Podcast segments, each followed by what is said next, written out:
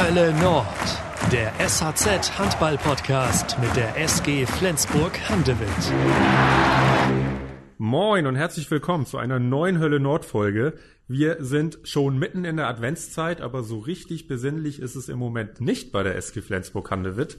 Und das ist auch der Grund, dass wir heute mal über die aktuelle Lage sprechen müssen. Ihr wisst, eigentlich tun wir das im Podcast sehr, sehr wenig. Wir sprechen eigentlich eher über die Leute äh, und wollen die besser kennenlernen. Ähm, aber heute kommen wir nicht dran vorbei, nachdem die SG ja so, ja, so ein bisschen eine Saison äh, spielt, die, die wirklich viele Aufs und Ups hat. Und jetzt zuletzt gab es die Niederlagen in Istad und in Leipzig. Und darüber möchte ich heute sprechen mit SG-Geschäftsführer Holger Glandorf, der sich netterweise die Zeit heute nimmt. Holger, herzlich willkommen und vielen Dank, dass du da bist. Ja, moin, sehr gerne. Holger, wir haben am Dienstag sitzen wir zusammen. Die Folge erscheint heute noch. Wir haben acht nach zwölf, die reelle Zeit. Wie spät ist es denn bei der SG? Gute Frage. Ja, vielleicht auch acht nach zwölf. Ähm, nein, also wir wissen es für uns ja alle auch gerade eine schwierige Zeit und ähm, wir wissen auch alle, dass wir es besser machen müssen und besser, besser machen können. Und äh, wir wissen schon, was, was die Uhrzeit geschlagen hat und, und analysieren auch tagtäglich und nach jedem Spiel und haben viel kommuniziert und kommunizieren immer noch. Und wir müssen das natürlich auch alles aufarbeiten. Das ist keine Frage. Wir haben uns überlegt, wie gehen wir das heute an?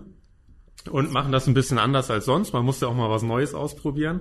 Deswegen haben wir ein paar gespannt. Thesen, ein paar Thesen für dich formuliert, äh, bewusst provokant könnte man sagen, und äh, wollen dann einfach mal hören, was du dazu zu sagen hast.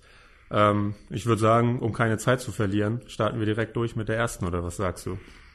Ja, natürlich. Leg los. Ich bin, bin gespannt. Also Holger, These Nummer eins. Die SG gehört nicht mehr zur nationalen Spitze und wird in den nächsten Jahren Stammgast in der European League sein.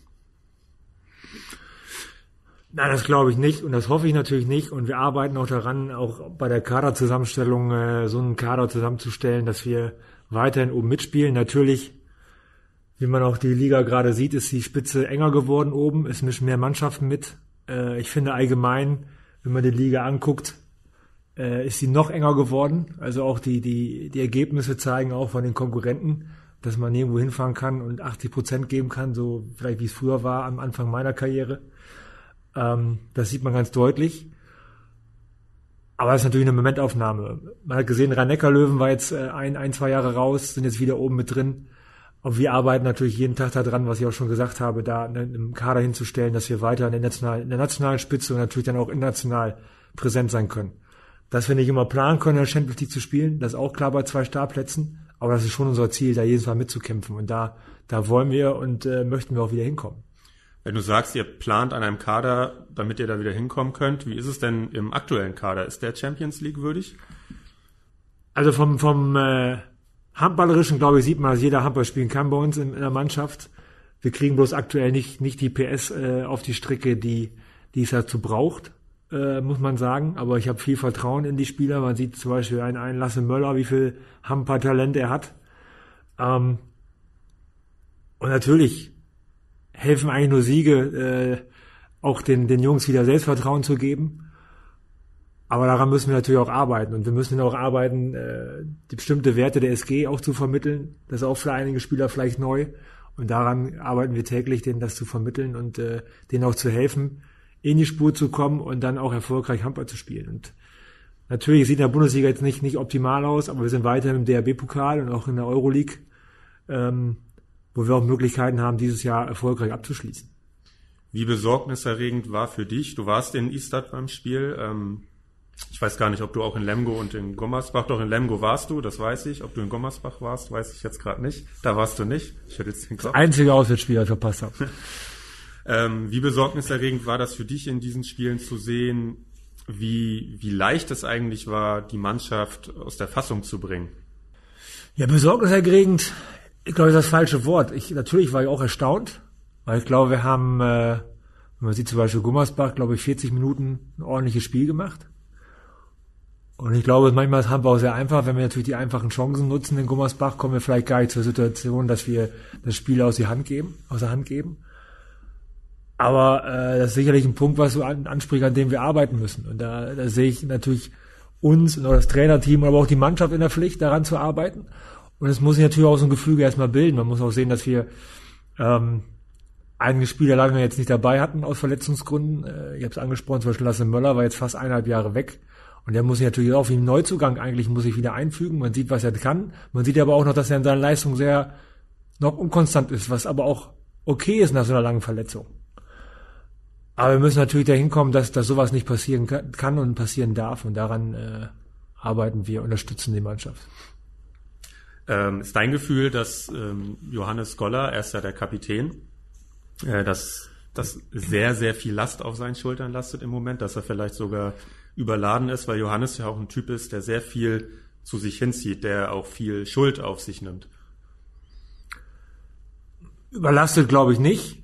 Äh, natürlich ist es für ihn auch ein, ein Prozess, der sich entwickeln muss. Also muss ja auch nicht sagen, jetzt dass meine Generation und meine Mannschaft damals immer alles richtig gemacht hat. Und man darf auch die Leute jetzt nicht von damals so glorifizieren, oh, das war alles toll, wir haben Titel gewonnen. Wir hatten auch einen steinigen Weg. Also als ich gekommen bin, war die SG auf Platz 5. So, und da hat sich auch eine neue Mannschaft über die Jahre entwickelt. Und da muss sich natürlich auch so eine Hierarchie und Teamchemie neu entwickeln. So, und das hat, hatte auch seinen Prozess. Und das ist jetzt auch so der Fall. Ähm, da sehe ich auch nicht nur Johannes in der Pflicht, sondern auch andere Spieler, die die sich für sich auch ähm, als Führungsspieler beanspruchen, da auch eine Mannschaft zu führen und die, die, sag mal, die jüngeren und neuen Spieler an die Hand zu nehmen. Ist die SG im Moment ähm, von den Füchsen und vom SC Magdeburg überholt worden? Überholt weiß ich nicht. Also ähm, ich sehe uns schon noch da oben, aber wir müssen natürlich jetzt aus dieser Situation auch lernen. Und wenn wir sehen, dass wir vielleicht auch Fehler gemacht haben, dann müssen wir analysieren und auch noch besser machen. Das ist keine, keine Frage. Äh, in dem Prozess sind wir natürlich auch. Aber vor zwei Jahren haben alle gesagt, ist, der, ist Magdeburg so weit weg. Da war der Abstand zu THW Kiel und äh, Flensburg groß und äh, haben relativ schnell dann alles, alles weggemacht und sind äh, deutscher Meister geworden. Also man muss, man muss das auch immer vernünftig ähm, analysieren und sehen, äh, wie groß der Abstand dann wirklich ist. Und man sieht, dass wir aktuell mit solchen Mannschaften mithalten können. Das haben die Spiele gegen Magdeburg und Berlin gezeigt. Aber man sieht auch, dass wir gegen jeden verlieren können. Also diese, da müssen wir eine Konstanz hinkriegen, dass wir auch vielleicht auf, wenn wir ein schlechtes Spiel haben, was ganz normal ist, auch ein vernünftiges Niveau haben. Und um, sagen wir, die schlechteren Spiele auch zu gewinnen. Ja. 2018 wurde der THW Kiel Fünfter in der Handball-Bundesliga. Ähm, zeigt das im Prinzip, dass es vielleicht auch mal normal sein kann, dass äh, eine Mannschaft ein, ein Tal durchschreiten muss, äh, ein Verein sich vielleicht auch mal neu sammeln muss nach großen Erfolgen. Ähm, eine neue Mannschaft entsteht ja hier auch in Flensburg gerade. Es sind viele, viele ähm, Spieler gegangen, die wirklich Anführerqualitäten hatten. Ähm, dass es dann wieder bergauf gehen kann? Sind wir einfach, weil du wirkst ganz entspannt eigentlich, sag ich ja. So, entspannt. Also soll ich, jetzt, soll ich jetzt hier nervös durch die Gegend rennen? Ich glaube, dass natürlich habe ich äh, ich habe, glaube ich, eine gesunde, äh, soll mal sagen, in, in, mir so eine gesunde Unruhe, äh, die gut tut. Ähm, aber es wäre falsch, jetzt hier nervös durch die Gegend zu rennen. Also ich möchte Ruhe ausstrahlen, das tue ich hoffentlich, äh, wenn du das ansprichst. Und äh, ja, vielleicht gehört das dazu. Also man muss, wir haben natürlich einen Umbruch, wir verlieren jetzt auch im, im Sommer nochmal drei Spieler.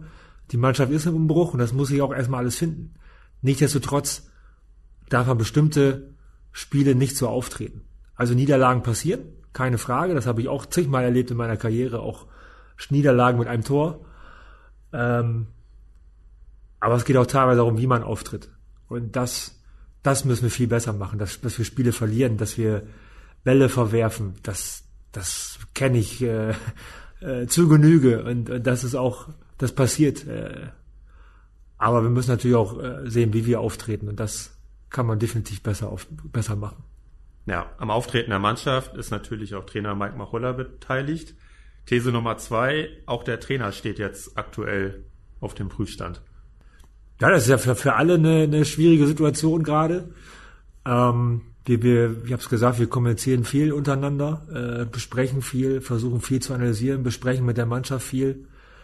Ähm, ich glaube, wir sind gerade alle auf dem Prüfstand. Ich glaube, das ist aber das auch was, was normal ist äh, nicht nur im, im wenn es schlecht läuft, sondern auch wenn es gut läuft. Man muss immer alles auf den Prüfstand stellen. Also ich glaube, Zufriedenheit ist äh, äh, gefährlich und äh, das sind wir eigentlich nie gewesen. Das lernt man eigentlich auch, wenn man eine, eine, eine Profikarriere hat. Also ich habe das gelernt, dass man sich natürlich erstmal selbst immer hinterfragen muss, ob ich alles richtig gemacht habe oder was ich vielleicht noch besser machen kann.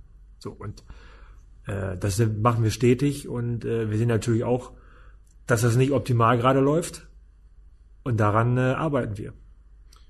Ist es aus deiner Sicht, ähm, Mike ist jetzt im sechsten Jahr bei der SG, er hatte in seiner ersten Saison äh, schon eine sehr schwierige Phase. Nach dem zwölf äh, Tore Debakel in Montpellier war die Nervosität im Umfeld, glaube ich, auch sehr, sehr groß. Äh, es gab auch letzte Saison, eigentlich zum ähnlichen Zeitpunkt, da war die SG gerade in Erlangen im Pokal ausgeschieden, ähm, war auch nicht so eine gute Phase. Es ist trotzdem jetzt so die, die schwierigste, weil einfach äh, der Kader da ist und dementsprechend die Erwartung. Ja, natürlich. Also, aber das schwierigste weiß ich nicht. Das äh, kann Mike besser äh, beurteilen als ich, weil ich damals ja noch Spieler war. Ähm, am Ende ist ja alles positiv gelaufen, aber wir sollten jetzt auch nicht alles so schnell übers Knie brechen. Ähm, ich glaube, wir sollten jetzt in Ruhe alles analysieren ähm, und sehen, ob wir Stellschrauben verändern können, was ich sagte, was wir besser machen können und dann natürlich auch genau sehen, äh, wo die Entwicklung hingeht. Aber wir sollen uns schon natürlich überlegen, dass es, ähm, dass wir was verändern und auch schauen, wie wir es verändern können, um, um natürlich wieder, äh, dass die Kurve wieder nach oben geht. Aber da habe ich schon Vertrauen in alle, ähm, dass wir das schaffen können. Was könnten denn solche Veränderungen sein? Ja, man muss über alles nachdenken. Also ähm, sind es, äh, müssen wir vielleicht noch andere Führungsspieler, äh, wer, wer kann eine Führungsrolle übernehmen in der Mannschaft, ähm, taktische Dinge, man muss alles auf den Tisch bringen, das ist ja keine Frage und das gehört in so einer Analyse auch dazu. Ähm, und ich glaube, dass, dass da hinterfragen wir schon, schon täglich, können wir im Umfeld vielleicht noch was tun, um die Mannschaft besser zu unterstützen und und und. Also ähm, das sind schon so, so Gedanken, die man hat. Mhm. Äh, siehst du denn bei der SG äh, Spieler, die zum Führungsspieler jetzt heranreifen können? Oder müsstet ihr dann wirklich extern gucken, dass ihr jemanden findet, der ein fertiger Führungsspieler ist, der kommt und diese Rolle übernehmen kann?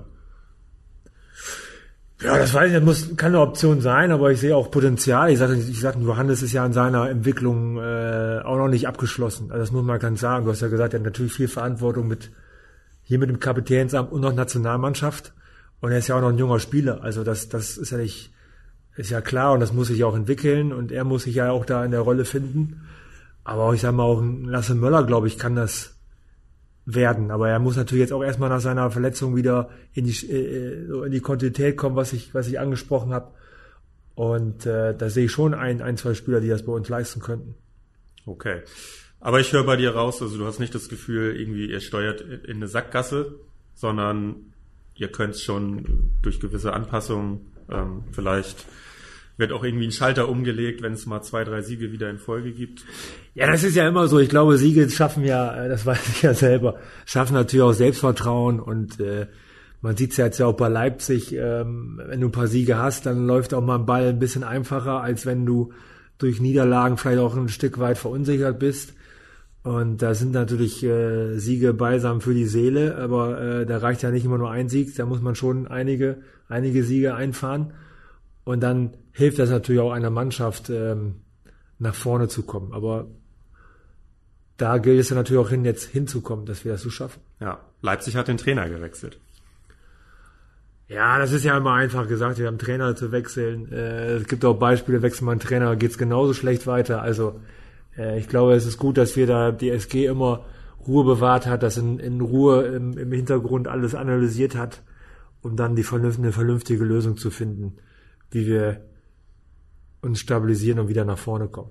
Ja, gilt es trotzdem jetzt erstmal möglichst gut, äh, die sechs Spiele jetzt noch bis, bis zum Jahreswechsel hinzubekommen ähm, und dann im Januar wirklich nochmal ganz in Ruhe zu analysieren, so wie ihr es im Sommer getan habt. Da gab es ja eine große Analyse, wo es auch, das klang immer wieder so durch, auch äh, Reibung gab, ähm, wo natürlich die Ergebnisse jetzt aber noch nicht so passen. Ja, es muss ja Reibung geben. Also Reibung ist ja immer was Gutes. Es entsteht ja Energie dabei, muss man sagen. Und äh, die, die, die nimmt man auch gerne mit, weil die kann auch sehr, sehr positiv sein. Und es müssen ja auch, äh, ich glaube, Sachen auf dem Tisch dann angesprochen werden. Das gehört dazu. In jedem, in jedem Bereich, unabhängig jetzt vom Handball. Ich glaube, das ist eine gute Sache, sich da äh, auszutauschen und zu analysieren. Ähm, ja, klar. Und vielleicht geht man dann auch äh, zu Weihnachten mit einem guten Gefühl nach Hause. Ist keine Frage. Aber das hängt natürlich an den, von den Ergebnissen ab. Aber wir, wir bleiben ruhig und wir müssen alles in Ruhe analysieren und dann werden wir schon vernünftige Schlüsse ziehen, auch für die Zukunft. These Nummer drei. Die Mannschaft hat sich seit der Fastmeisterschaft 2021 nicht mehr weiterentwickelt. Ja, was heißt weiterentwickelt? Ähm, ich glaube, es waren natürlich auch schwierige Jahre mit Corona dazwischen, ähm, mit vielen Verletzungen, mit ja, mit einem kleinen Kader, der sich dann äh, durcharbeiten musste, mit hoher Belastung und es ist natürlich schwierig, sich dann da vielleicht auch weiterzuentwickeln. Äh, ich sehe aber, dass wir sehr talentierte Spieler haben. Dies natürlich gilt auch weiterzuentwickeln in Zukunft. Die kommen jetzt alle wieder, sind alle wiedergekommen, aber ich sag mal, Magnus Röth war die ganze Saison fast weg, ein Lasse Möller, ein Aaron Mensing war lange verletzt.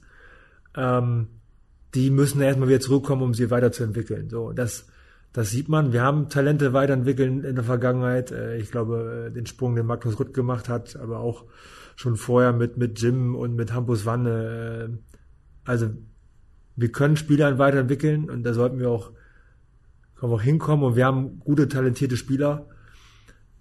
Aber wir sollen jetzt erstmal die Ergebnisse liefern, um dann zu sehen, wie wir mit den Spielern dann weiterentwickeln können es wirkt immer öfter so, dass die Gegner sehr gut eingestellt sind auf äh, den SG-Angriffshandball. Mhm. Woran liegt es aus deiner Sicht? Fehlt da, fehlt da denn auch mal der andere Ansatz? Anderer Ansatz, ähm, ich glaube, wir haben, wir haben über die Jahre ein gutes Spiel zusammengestellt, äh, auch ein erfolgreiches Spiel. Natürlich müssen wir uns dann auch in dieser Phase weiterentwickeln. Man sieht ja auch jetzt in Leipzig hat Mike da mal eine 7-6 ausprobiert, die eigentlich meiner Meinung nach gut geklappt hat. Wir haben kein, kein Tor ins leere Tor bekommen.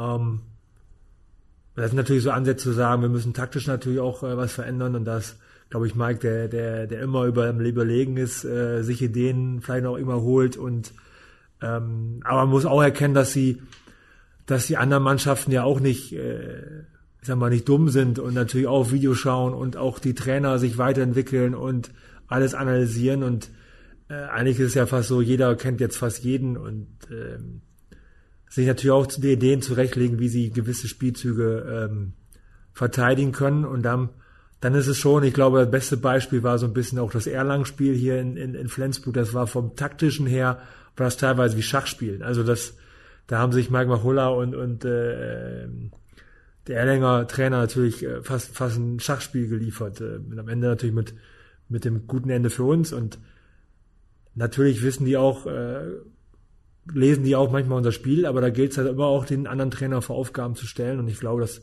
das schafft, versucht Mike und schafft Mike auch immer ganz gut. Aber natürlich neutral oder von außen gesehen, ähm, wenn man dann, wenn die eine Lösung gefunden haben, muss, müssen wir natürlich dann auch äh, weitere Lösungen finden, um, um äh, die Abwehr von denen zu auf, vor Aufgaben zu stellen. Ja, ja, du sprichst äh, Raul Alonso an, ja auch ein absoluter äh, Trainer Fuchs, würde ich sagen. Äh, in Leipzig äh, die ersten Minuten, da war, da war ganz viel Tempo im, im Flensburger Angriff äh, dabei. Da gab es dann auch die Lücken auf den Halbpositionen, da lief der Ball dann auch bis außen durch. Ähm, aber sobald es dann eine schlechte Aktion gab, war das irgendwie wie vergessen. Und dann äh, ist das so ein bisschen zu, ja, zu, zu dem üblichen 1 gegen 1 Handball wieder mutiert. Ähm, Woran liegt es, dass das nicht, nicht fortgeführt werden kann dann? Ja, es hat natürlich ein bisschen mit zu tun, dann, äh, ich kenne solche Phasen ja auch. Also muss ich auch sagen, das ist ja nicht, nicht äh, für mich ähm, neu. Also natürlich ist es, was ich auch gerade sagte, mit Siegen und Selbstvertrauen ist es natürlich immer einfacher, auch den Ball, Ball äh, laufen zu lassen. Da hat man vielleicht auch eine schlechte Reaktion, man hat direkt wieder so ein bisschen was im Hinterkopf. Ähm, man lässt den Ball vielleicht nicht im richtigen Augenblick, da fehlt dann die eine Sekunde. Und das ist natürlich einfacher, wenn man Spiele gewinnt, wenn man sieht, äh, die Aktion klappt.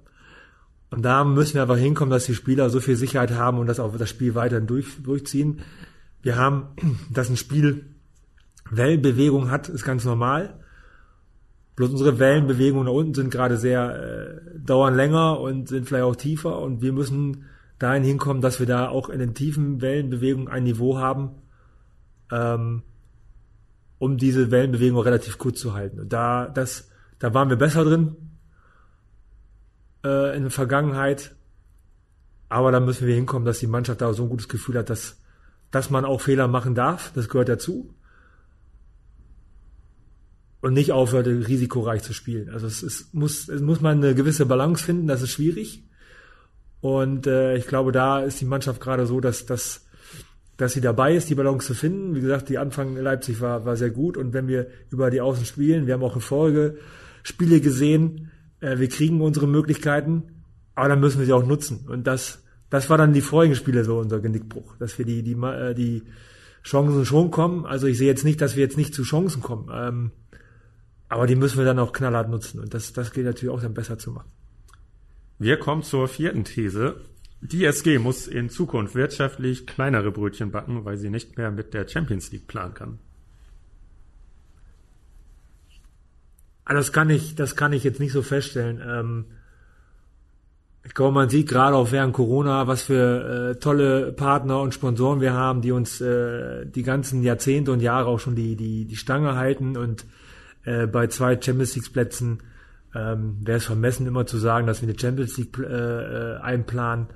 Ähm, wir planen schon so, dass ähm, wir auch mit und ohne Champions League planen und äh, ich glaube, da sind wir schon gut aufgestellt. Aber natürlich ähm, müssen wir auch schauen, wie sich alles entwickelt und äh, natürlich der, der sportliche Erfolg und die Champions League ist natürlich auch eine Stahlkraft und hilft natürlich auch vielleicht neue Partner zu finden.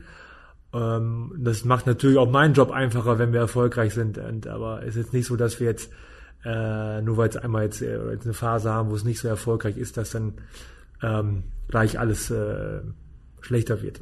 Mhm.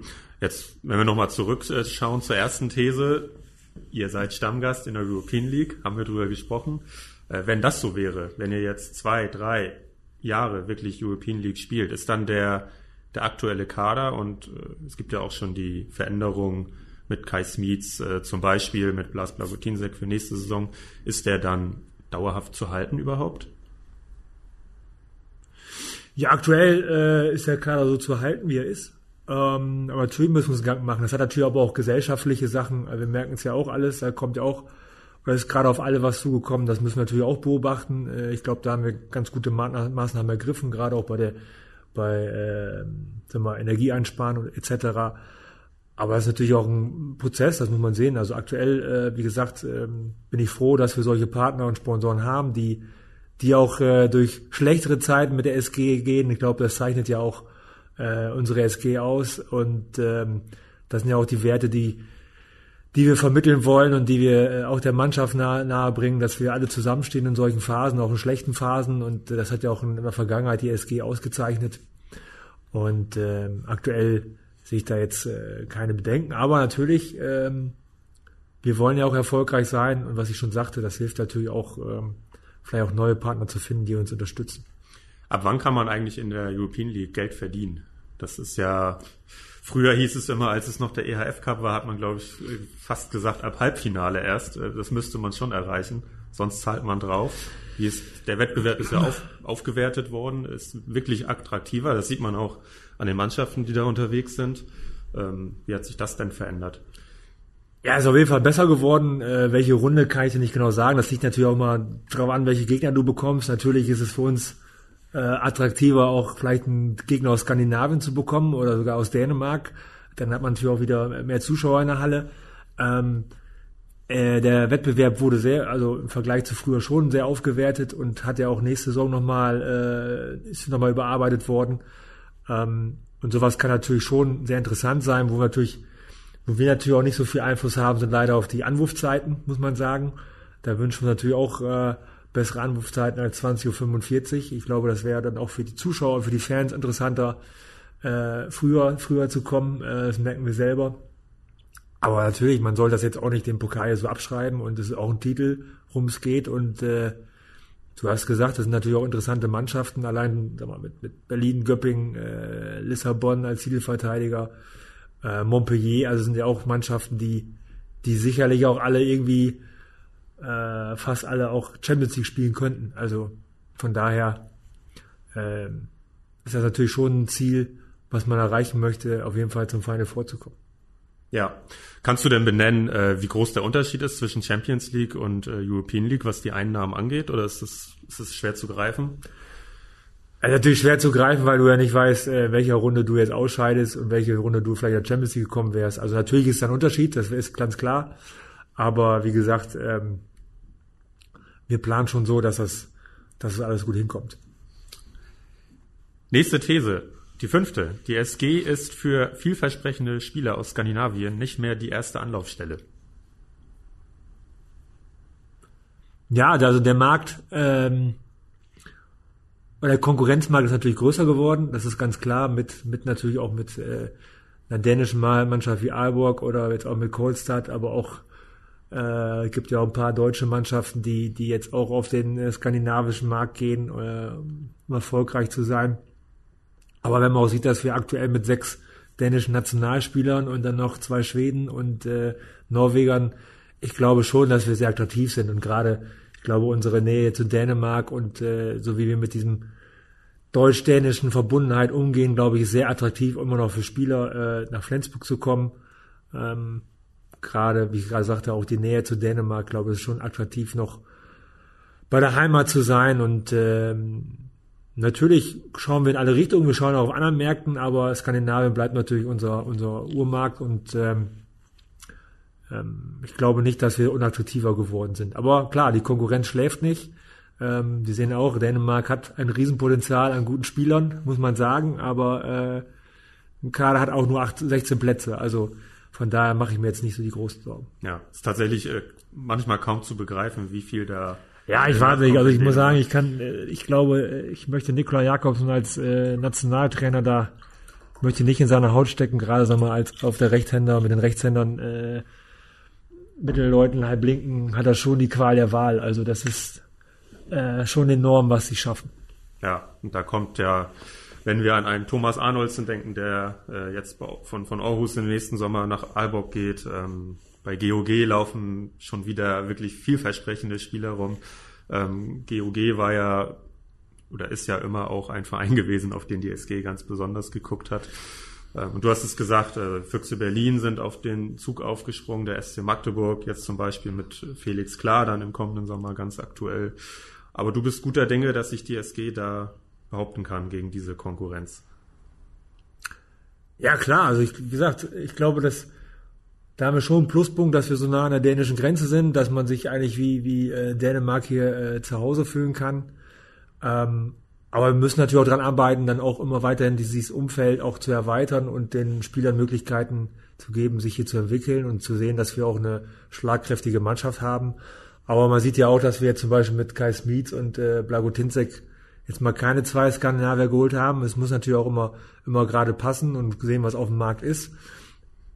Aber das Ur Urkonstrukt ist natürlich äh, unsere skandinavische äh, Mannschaft äh, und ähm, damit sind wir sehr gut gefahren und das ist natürlich auch ein, äh, ein, ein guter Wert äh, in der SG-Familie, ähm, wozu wir natürlich absolut stehen. Ja, umso wichtiger für euch wieder äh, den, den sportlichen Erfolg äh, dann, dann weiterhin zu haben, äh, weil die Spieler natürlich dann auch einen Champions League Anspruch haben.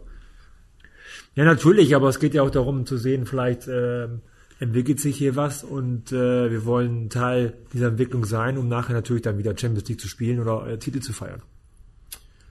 Lass uns mal, wenn wir jetzt über Konkurrenz aus Skandinavien sprechen, wir sind im Jahr 2025. Gibt's Kolstad noch? Das weiß ich nicht, keine Ahnung. Ich habe, äh, ich weiß nicht, wie nachhaltig sowas ist. Ähm, äh, da stecke ich jetzt auch nicht, nicht so tief drin, äh, wie da oben die Struktur ist. Ähm, natürlich sehen wir sowas immer skeptisch. Man hat schon viele Projekte gehen und kommen sehen. Äh, andere haben es auch geschafft, nachhaltig zu sein. Also ich, wir werden sehen, wie, wie, ähm, wie das sieht. Ich bin aber auch kein Freund, sich jetzt äh, mit viel Geld eine tolle Mannschaft zusammenzukaufen. Hat auch schon in der Vergangenheit gezeigt, dass das nicht immer klappt. Also ähm, wir müssen abwarten, wie sich das entwickelt. Du hast es miterlebt. Äh, hat das, kam das überraschend für euch und hat es die Statik im Handball wirklich auch verändert? Dieses Projekt dort oben in, in Trondheim? ja, überraschend, ich sag mal, im Hintergrund hat man schon gehört, dass sowas geplant ist, muss man ja sagen. Man, da ist Handball ja schon relativ klein. Ähm, Statik verändert, glaube ich, auch nicht. Wie gesagt, äh, so eine Mannschaft hat auch nur 16 Plätze. Äh, es gibt ganz viele tolle, interessante Spieler. Äh, und von daher äh, muss man sehen, wie sich das da entwickelt. Natürlich äh, ist das ein interessantes Projekt, da äh, fast die, die, Nationalmannschaft von Norwegen zusammenzuziehen und dann noch den ehemaligen Trainer. Also man wird, wird sehen, wie, wie sie es hinbekommen, ähm, wie, wie sie die Konkurrenzsituation nur in der Champions League, ich glaube in der Liga, ist relativ eintönig dann mit dieser Mannschaft. Und dann äh, lassen wir uns mal überraschen, wie, wie gut sie dann sind. Und auch die Champions League muss ja erstmal erreicht werden. Ja, wie gesagt, ich, also Paris hat ja auch äh, viel probiert und hat bis jetzt auch noch nicht die Champions League gewonnen. Also von daher abwarten. Also äh, Handball ist immer noch ein, ein Teamsport und kein, äh, kein Einzelsport und ähm, solche Spiele müssen Phrasenschwein auch erstmal gespielt werden. Ja. Böse Zungen behaupten natürlich, die EHF würde, würde auch irgendwie einen Weg finden, Kolstadt dann in die Champions League zu bekommen. Wenn es auf sportlichen ja, Wege ich, vielleicht nicht funktioniert, das, das, aber das ist ein anderes Thema. Ja. Sechste These schließt ein bisschen an die vierte an und da hast du auch schon was zu gesagt, zu den Sponsoren zumindest. Die SG übt auf Fans und Sponsoren weniger Strahlkraft aus. Nein, das, also aktuell kann ich das nicht, kann ich das nicht also sehen. Natürlich ähm, ist Erfolg immer gut und äh, gute Spiele sind immer gut und natürlich, was ich auch schon sagte, ist das hilft das natürlich an Strahlkraft. Aber ich habe es ja gesagt, wir haben äh, tolle Partner hier, äh, die zur SG stehen. Ich glaube, wir haben einen großen Wirtschaftsfaktor hier in der Stadt und der Region, auch vielleicht sogar schon für ganz Schleswig-Holstein. Äh, Handball ist äh, im Allgemeinen für Schleswig-Holstein ein großer Faktor. Und ähm, auch in der Grenzregion zu Dänemark, glaube ich, äh, sind wir etabliert.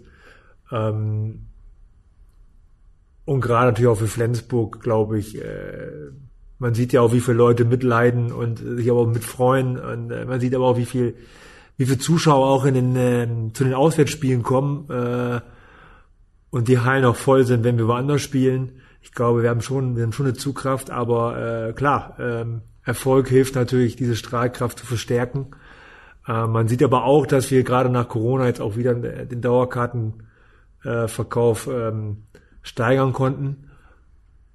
Aber ja, ich sage ja, sportlicher Erfolg hilft das natürlich zu verstärken. Ja, in der Bundesliga habt ihr einen Schnitt von 5.546 aktuell. Ähm, das ist relativ stabil, äh, würde ich sagen. Äh, natürlich wirst du jetzt sagen, mehr geht immer und äh, Richtung 6.000 wäre natürlich schön. Ja, wir müssen natürlich gucken, woher wir kommen. vor Corona war es sicherlich besser, aber jetzt durch die ganze Corona-Situation, man sieht ja auch in anderen Hallen, dass wir ja schon noch, ich glaube allgemein der Handball äh, Probleme hat oder allgemein auch andere Sportarten und äh, ich glaube wir noch wir sehr zufrieden damit sein können. Ähm, aber wir müssen natürlich auch stetig daran arbeiten, ähm, Zuschauer in die Halle zu bekommen. Ähm, unsere Fans äh, finde ich sind überragend gut, äh, ist ein Riesenfaktor. Äh, man sieht ja auch jetzt auch bei den Europacar-Reisen, wie viel da mitgefahren sind und äh, da kann man nur stolz drauf sein und äh, das ist natürlich ich sag's nochmal, so Werte und äh, die der SG-Familie natürlich äh, super passen und äh, die, die möchten wir auch leben und die geht es auch zu, zu pflegen. Und da, da sind alle gefordert. Und dann geht man natürlich auch jetzt durch so, ein, durch so eine schlechtere Phase und äh, hat am Ende vielleicht auch Erfolg und alle können sich zusammen freuen und feiern. Wie steht's denn um euer Wohnzimmer, die Hölle Nord, die Flens Arena? Ähm, da gab's ja, erstens gab's immer mal wieder etwas schwierige Verhandlungen natürlich, ähm, was, was den, den, den Mietvertrag angeht. Ähm, und zweitens ist eigentlich schon sehr lange geplant, dass in der Halle was passiert. Es sind äh, Gelder bewilligt. Ähm, wie ist der Stand bei den beiden Punkten? Ja, die Planungen laufen und wir sind auch im regelmäßigen Austausch mit mit äh, Betreiber und Besitzer äh, der Halle und ähm, ich hoffe, dass wir jetzt in naher Zukunft äh, die ersten Sachen starten können. Ähm, aber das geht natürlich alles von der von der Besitzgesellschaft aus und äh, Planungen sind da. Natürlich ähm, haben wir ja die gleichen die, haben haben sie die gleichen Probleme wie wir alle oder wie viele jetzt gerade haben, dass natürlich auch die Kosten steigen und äh, ich sag mal auch äh, Material und Gewerke ähm, äh, rar sind. Also dass das es äh, ja verschlimmer kann man nicht sagen, aber dass das äh, da gibt's natürlich auch noch ein paar Hindernisse dann so. Aber es ist auf jeden Fall viel geplant und äh, ich hoffe, dass es in naher Zukunft umgesetzt werden kann. Welche Baumaßnahme würde man als erstes erkennen, wenn denn losgelegt wird? Äh, ist eine gute Frage. Also es gibt natürlich viele Projekte. Ähm, wir wünschen natürlich, dass unser unser äh, VIP-Bereich zum Beispiel erweitert wird. Ähm, da gibt es schon die ersten Planungen zu und äh, ähm, manchmal sind so Kleinigkeiten oder Kleinigkeiten in Anführungsstrichen äh, wie Beleuchtung in der Halle, die nicht mehr auf dem neuesten Stand ist und äh, solchen Sachen sollen natürlich jetzt erstmal auch äh, vorangebracht werden. Ja. Ist eine Erweiterung noch auf dem Tisch? Das war vor Corona auf dem Tisch. Ähm, waberte immer mal die Zahl 7000 äh, durch, durch den Raum. Ist das überhaupt noch notwendig, um es mal so zu fragen? Erweiterung ist schwierig, äh, auch, auch von den Fördergeldern, weil natürlich jetzt auch, ähm, ich glaube, diese eine Ausbausnahme sehr, sehr, sehr teuer wird und äh, ich glaube dann auch die Fördergelder äh, fast nicht mehr ausreichen. Ähm, es ist nicht, ist nicht vom Tisch, es ist äh, weiter, weiter in unseren Köpfen, definitiv. Ähm, aber wie gesagt, wir müssen erst mal sehen, dass wir auch wieder die Zuschauer jetzt zurückgewinnen und äh, wir die Halle voll bekommen. Aber ähm, klar, also solche, solchen Gedankengänge haben wir natürlich auch. Alles klar. Holger, die siebte These. Wir kommen noch mal ein bisschen zum Kader. Im Kader für die Saison 2023-24 wird sich auch nach der Vertragsverlängerung mit Lasse Möller noch etwas tun. Er sagt niemals nie. Also ähm, na, ich glaube, wir haben, wir haben, wir sind relativ gut vorweg mit den Planungen, aber natürlich ähm, ähm, müssen wir gucken. Also so ein, der Transfermarkt ist ist offen und äh, wir überlegen natürlich auch, was wir machen können, wie wir uns verbessern können. Ähm, aktuell haben glaube ich, einen Kader, guten Kader zusammen für die nächste Saison. Und von daher ähm, ja, sind wir da sehr gut aufgestellt, aber ich würde jetzt auch nicht ausschließen, dass noch irgendwas passieren kann. So. Welche Position wäre das denn? Ähm, ihr habt einen Rechtsaußen, also einen nominellen Rechtsaußen im Kader. Wenn Jöran Zögert im kommenden Sommer geht, äh, sind es vier Rechtshänder im Rückraum. Normalerweise ausreichend, aber mit Blick auf die letzten Jahre muss man leider sagen, äh, irgendjemand war, war immer verletzt. Ich meine, jetzt aktuell ist es Jem Gottfriedson für längere Zeit gewesen. Und schon würde man wieder bei drei gesunden Rechtshändern stehen. Also die Frage, ähm, wenn du sagst, sag niemals nie, welche Position wäre denn womöglich noch interessant, dort etwas zu tun? Ja, du sprichst an, das sind so, so Positionen, wo man sich Gedanken machen ähm, kann und muss, muss, weiß nicht, aber kann und ähm, äh, sowas natürlich auch in die laufende Analyse mit einbezogen wird. Und äh, hier muss auch sehen, was, was, äh, was auf dem Markt äh, machbar ist oder ob man äh, andere, andere Möglichkeiten findet. Aber ähm, klar, wir machen uns über jede Position Gedanken. Braucht ihr, noch, braucht ihr noch einen Rechtsaußen? Ja, ich fand die, wenn, wenn Taito Anderson da gespielt hat, gerade am Anfang, als Johann äh, verletzt war, das eigentlich sehr gut gemacht. Ähm, aber es wird natürlich auch in der Analyse dann sehen, ob wir, ob wir noch einen zweiten Rechtsaußen benötigen. Ähm, Gedanken, unabhängig jetzt von Spielernamen oder welche Spieler wir haben, Gedanken machen wir uns über jede Position. Das ist äh, auch unabhängig von Leistung. Ich glaube, das ist, ist auch unser Job zu gucken, welche Möglichkeiten es gibt und wo wir vielleicht äh, die Mannschaft und die SG weiterentwickeln können. Ihr habt äh, aktuell zwei Spieler, die zuletzt ähm, eine sehr kleine Rolle gespielt haben, mit Anton Linskog am Kreis und Franz Semper im rechten Rückraum. Wie siehst du die Lage dort? Könnte es da noch Bewegung geben, wenn, wenn die beiden mit einem, mit einem Wechselwunsch auf euch zukommen?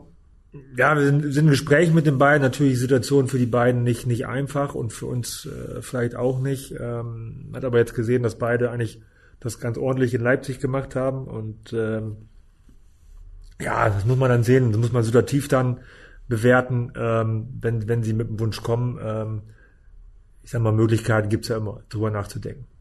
Mhm. Wie ist der Stand bei Benjamin Buric? Ja, genauso wie ich es vor ein paar Wochen mal gesagt habe. Holger rollt mit den Augen, das kann man jetzt natürlich beim Zuhören nicht, sehen. Ich roll nicht mit den Augen.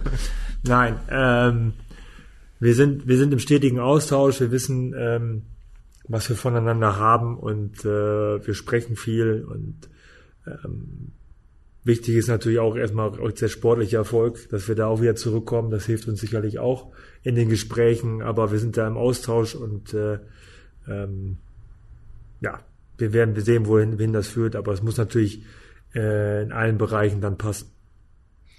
THW-Geschäftsführer Viktor Schilagi hat am Sonntag gesagt, es gab nie Kontakt zwischen dem THW und äh, Benjamin Buric. Glaubst du daran? Das kann ich nicht beeinflussen. Also äh, Benjamin spielt bei uns. Ich kann Gespräche mit, oder wir können mit ihm Gespräche führen. Äh, wir können unsere unsere Sachen darlegen. Ob und mit wem er Kontakt hatte, ist dann äh, seine Sache. Und äh, wenn Viktor das sagt, dann äh, ist das so.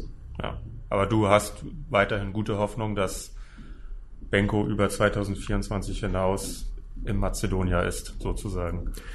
Obwohl, das könnte er natürlich auch machen, wenn er nicht bei der SG unter Vertrag steht. Das, das hast du recht. Ähm, auf jeden Fall kann ich sagen, wir werden alles dafür tun, dass äh, in unserem Rahmen, dass wir, dass wir äh, ihn, ihn natürlich behalten möchten. Aber wie es bei der SG immer war, werdet ihr euch sicherlich auch nicht verbiegen. Nein, das muss, das muss natürlich, wie gesagt, das muss in allen Bereichen passen und äh, da bleiben wir uns auch treu. Und äh, das weiß Benjamin auch, das wissen wir. Und wie gesagt, wir sind in, in Gesprächen und ähm, werden sehen, wo es hinführt. Ja. Macht der Handball sich so ein Stück weit, schneidet er sich ins eigene Fleisch dadurch, dass äh, Spieler immer früher bei anderen Vereinen zusagen können? Das ist eine gute Frage. Schneiden wir uns das eigene Fleisch? Das ist natürlich jetzt gerade die Tendenz. Ähm, was wir natürlich vielleicht auch ein bisschen von anderen Sportarten mit übernommen haben. Die, das ist alles sehr, ist alles sehr dynamisch. Ähm, ehrlich gesagt, mir gefällt das auch diese Entwicklung nicht, aber wir müssen natürlich damit leben und müssen damit umgehen und gehen damit auch um. Ähm, ich habe es natürlich früher selber als Spieler entspannter für mich empfunden, mich relativ oder spät, später zu entscheiden, äh, was ich mache. Ähm, weil für mich persönlich auch zu sagen, ob ich jetzt in drei Jahren schon wieder zum anderen Verein möchte, ist natürlich schwierig. Anscheinend äh, schaffen das die Spieler. Also für mich persönlich wäre das kein Ding gewesen. Wir haben natürlich auch Spieler, die, die selber sagen, ich nehme Zeit und möchte jetzt nicht entscheiden, das ist auch klar. Ähm, aber die Tendenz geht sicherlich dahin und damit müssen wir umgehen und äh, reagieren natürlich auch. Und wir müssen mit Planung weiter frühzeitig anfangen und äh, mit unseren Spielern, die wir behalten möchten, früher sprechen und mit äh, Spielern, die wir verpflichten wollen, früher sprechen und das tun wir auch. Aber ja, die Tendenz finde ich persönlich, also nur persönlich sehe ich unabhängig als Geschäftsführer, finde ich schon schwierig. Führt das dann auch dazu, dass man so manchen Vertrag vielleicht voreilig verlängert, weil man Sorge haben muss, dass ein Spieler mit Vertrag bis 2024, der aktuell sehr gut performt, ähm, dann schon angesprochen wird von einem anderen Verein, dann verlängert man den Vertrag und dann äh, ja, äh, stimmt die Leistung aber im Prinzip hinterher nicht mehr? Das, ähm, ja, weiß nicht, ob man, ob man ähm, zu schnell handelt. Ich glaube, wir sehen ja schon, wir würden ja nicht mit jemandem ver äh, verlängern, wenn wir nicht irgendwie Potenzial sehen oder sehen, dass er äh, zu uns passen kann. Aber natürlich wäre schöner, die, die, die Spieler noch äh, länger im einen Team beobachten zu können. Aber da ist nun mal die Tendenz so und ähm, wir wollen natürlich dann die Spieler auch behalten gerne, die wir hier haben, wenn wir sie dann Potenzial sehen und äh, wir wollen eine schlagkräftige Truppe auf, aufstellen und haben wir auch, äh, meiner Meinung nach. Und da geht es natürlich dann auch, wenn man natürlich sieht, äh, dass Spieler vielleicht nicht das Potenzial dann nachher haben. Da muss man natürlich auch reagieren und äh, vielleicht dann auch einen Spieler mal frühzeitiger gehen lassen oder äh, abgeben. Holger, vielen Dank, dass du auf die Thesen eingegangen bist. Äh, generell hast du noch gar nicht so lange her dein 100-Tage-Jubiläum als alleiniger Geschäftsführer gehabt. Ich weiß, du hältst wirklich überhaupt nichts von solchen Meilensteinen, sag ich mal. ähm, vielleicht ziehst du trotzdem noch mal eine kurze, eine kurze Bilanz. Ähm, seit du als Spieler aufgehört hast, warst du Du warst ja sozusagen erstmal Hygiene, Holger, und das ist überhaupt gar nicht despektierlich gemeint. Da haben sie was erzählt, du. Du hast, äh, du hast viel, viel in diesem Bereich gemacht. Äh, du hast viel mit Krisen zu tun gehabt. Ähm, erstmal gesellschaftliche Krisen. Jetzt im Moment kann man von einer sportlichen Krise sprechen. Äh, ja, wie ist es? Wie ist die, wie ist die Stimmung bei dir als SG-Geschäftsführer? Ja, natürlich äh, wünscht man sich äh, einen schöneren Start und auch erfolgreichen Start, gerade sportlich. Ähm, aber mir macht es, mir macht der äh, Job sehr viel Spaß. Ähm, habe auch äh, viel Unterstützung gerade von meinen äh, Kollegen und Mitarbeitern aus der Geschäftsstelle, aber auch aus dem Beirat und aus dem ganzen Verein. Äh, die mich unterstützen, weil es ist für mich natürlich auch neu, äh, solche Situationen und ich lerne jeden Tag dazu, was auch, was auch schön ist. Ähm, und am Ende muss ich sagen, glaube ich, ist es für mich ähm, ein Riesenfass an Erfahrung, was ich jetzt äh, mitnehme aus diesen ganzen Zeiten. Da ist was äh, gesellschaftliche Krise und jetzt in schwierigen sportlichen Zeiten. Ähm, und ich glaube, das ist für meine persönliche Entwicklung und äh, ich hoffe auch für den Verein und für die SG ähm, äh, viele Erfahrungen, die, wir, die ich mitnehmen kann äh, für die Zukunft. Und wir freuen uns natürlich alle darüber, wenn es wieder bergauf geht. Und ich bin äh, felsenfest überzeugt, dass es auch geht, weil ähm, die SG ist, glaube ich, auch erprobt, solche, solche schwierigen Zeiten zu überstehen. Und wir stehen zusammen. Das ist mir sehr wichtig, ähm, auch mit allen drumherum, mit dem, mit dem Umfeld, mit den Fans. Ähm, und äh, da wollen wir jetzt weiter Gas geben. Äh, dafür steht die SG und muss sagen, ich will, ich will wieder äh, auf jeden Fall Leute sehen, die, die brennen für, für die SG und das müssen wir hinkommen und ich glaube, ähm, wir werden das hinbekommen. Meinst du damit auch die Mannschaft? Na, ich glaube, das Problem ist natürlich auch, es ist, ähm, man darf das, man darf die Spielertypen ja nicht auch immer so vergleichen. Und natürlich, dass ein, ein Thomas Mogensen äh, hier gebrannt hat oder ein äh, Lass es waren, das ist keine Frage. Und ich glaube, unsere Spieler brennen auch für die SG und die lieben es, in die Flens Arena zu kommen vor voller Hütte und man sieht ja auch, ähm, wenn man die Punkteausbeute dieses Jahr sieht, ähm, wenn wir erst einen Punkt zu Hause liegen lassen, äh, wie hilfreich die, die Fans sind ähm, bei solchen Spielen, auch gerade wenn es nicht, nicht gut läuft. Und wir haben auch in der Vergangenheit schlechte Spiele in der Flens Arena gemacht, das muss man auch ganz klar sagen. Und da hilft natürlich das Umfeld und die Fans, hilft der Mannschaft. Und ich glaube, die Mannschaft brennt schon so. Bloß äh, sind vielleicht nicht jetzt die, die Spieler, die das so nach außen tragen, aber ähm, man merkt das schon. Und da müssen wir hinkommen, äh, auch, auch wieder den Schulterschluss und noch mehr den Schulterschluss zu schaffen. Da hat natürlich auch Corona nicht zu beigetragen, äh, dass man diesen Schulterschluss äh, schafft. Äh, viel Trennung, keine Spiele mit Zuschauern. Aber ähm, insgesamt hat die SG das gut überstanden und äh, wir müssen das weiter, weiter leben und das versuche ich auch vorzuleben. Ja, und ich glaube, es ist sicherlich auch nicht immer ganz fair, wenn man dann die Schublade aufmacht, Johnny Jensen rausholt, Thomas Mogensen rausholt. Ja, das sah ich ja und das habe ich ja auch äh, während des Podcasts Podcast gesagt. Natürlich äh, war das eine erfolgreiche Zeit mit Titeln, aber wir haben auch genauso viele Niederlagen gehabt. Also wenn ich sehe, wie viele Finalspiele wir verloren haben im Derby-Pokal und solche Niederlagen bringen dich ja als Sportler eigentlich voran. Äh, Siege sind schön, Siege sind schön zu feiern, aber eigentlich sind es Niederlagen, die dich voranbringen, die dich äh, dann auch vielleicht zu, zu Erfolgen, äh, zu Erfolg treiben und ähm, glaube, die Mannschaft ist gerade zum Prozess, äh, viel aus so einer, aus so einer Serie auch äh, Niederlagen jetzt mitzunehmen, um für die Zukunft besser zu machen. Und da müssen wir jetzt durch und äh, daran müssen wir arbeiten, wie gesagt, dass wir es besser machen. Holger, vielen Dank für deine Zeit. Gerne. Ich wünsche dir und deiner Familie weiterhin eine schöne Weihnachtszeit. Ist ja immer eine besondere Zeit, finde ich zumindest. Äh, du, ja, natürlich ist es eine besondere Zeit und äh, ja, aber jetzt ähm, so ist es jetzt. Es ist zurzeit die SG meine Familie und ich investiere da sehr gerne viel Zeit dafür, dass wir alles äh, wieder nach vorne bringen. Und äh, dann ist meine Familie auch froh, wenn ich auch ein bisschen Zeit äh, mit denen verbringen kann. Ja, und Weihnachtszeit steht auch immer so ein bisschen unter dem Deckmantel Optimismus und Hoffnung. Deswegen äh, geben wir die Hoffnung natürlich nicht, nicht auf. Vor allem ähm, heute Abend direkt in Benidorm in der European League. Wahrscheinlich wird das Spiel schon durch sein, wenn die meisten diese Folge anhören. Ähm, wir wissen nicht, wie das Spiel ausgeht. Wir hoffen auf einen Sieg. Und dann natürlich auch die nächsten schweren Spiele. Ich denke an den Bergischen HC am Sonntag auswärts. Ganz schweres Spiel. Ähm, es gibt natürlich das Derby. Es gibt das Pokalspiel gegen den HSV. Die HSG Wetzlar kommt. Ihr müsst noch gegen Budapest ran. Und jetzt habe ich, glaube ich, doch einmal alle aufgezählt. Du hast alle aufgezählt, ja. ja. Sehr, sehr gut. Auch an euch da draußen noch eine sehr schöne Adventszeit. Wir hören uns noch einmal vor Weihnachten und bleibt bis dahin gesund, passt auf euch auf, genießt ähm, ja die Zeit und wir hören uns dann in zwei Wochen wieder im Hölle Nord Podcast. Bis dann, ciao.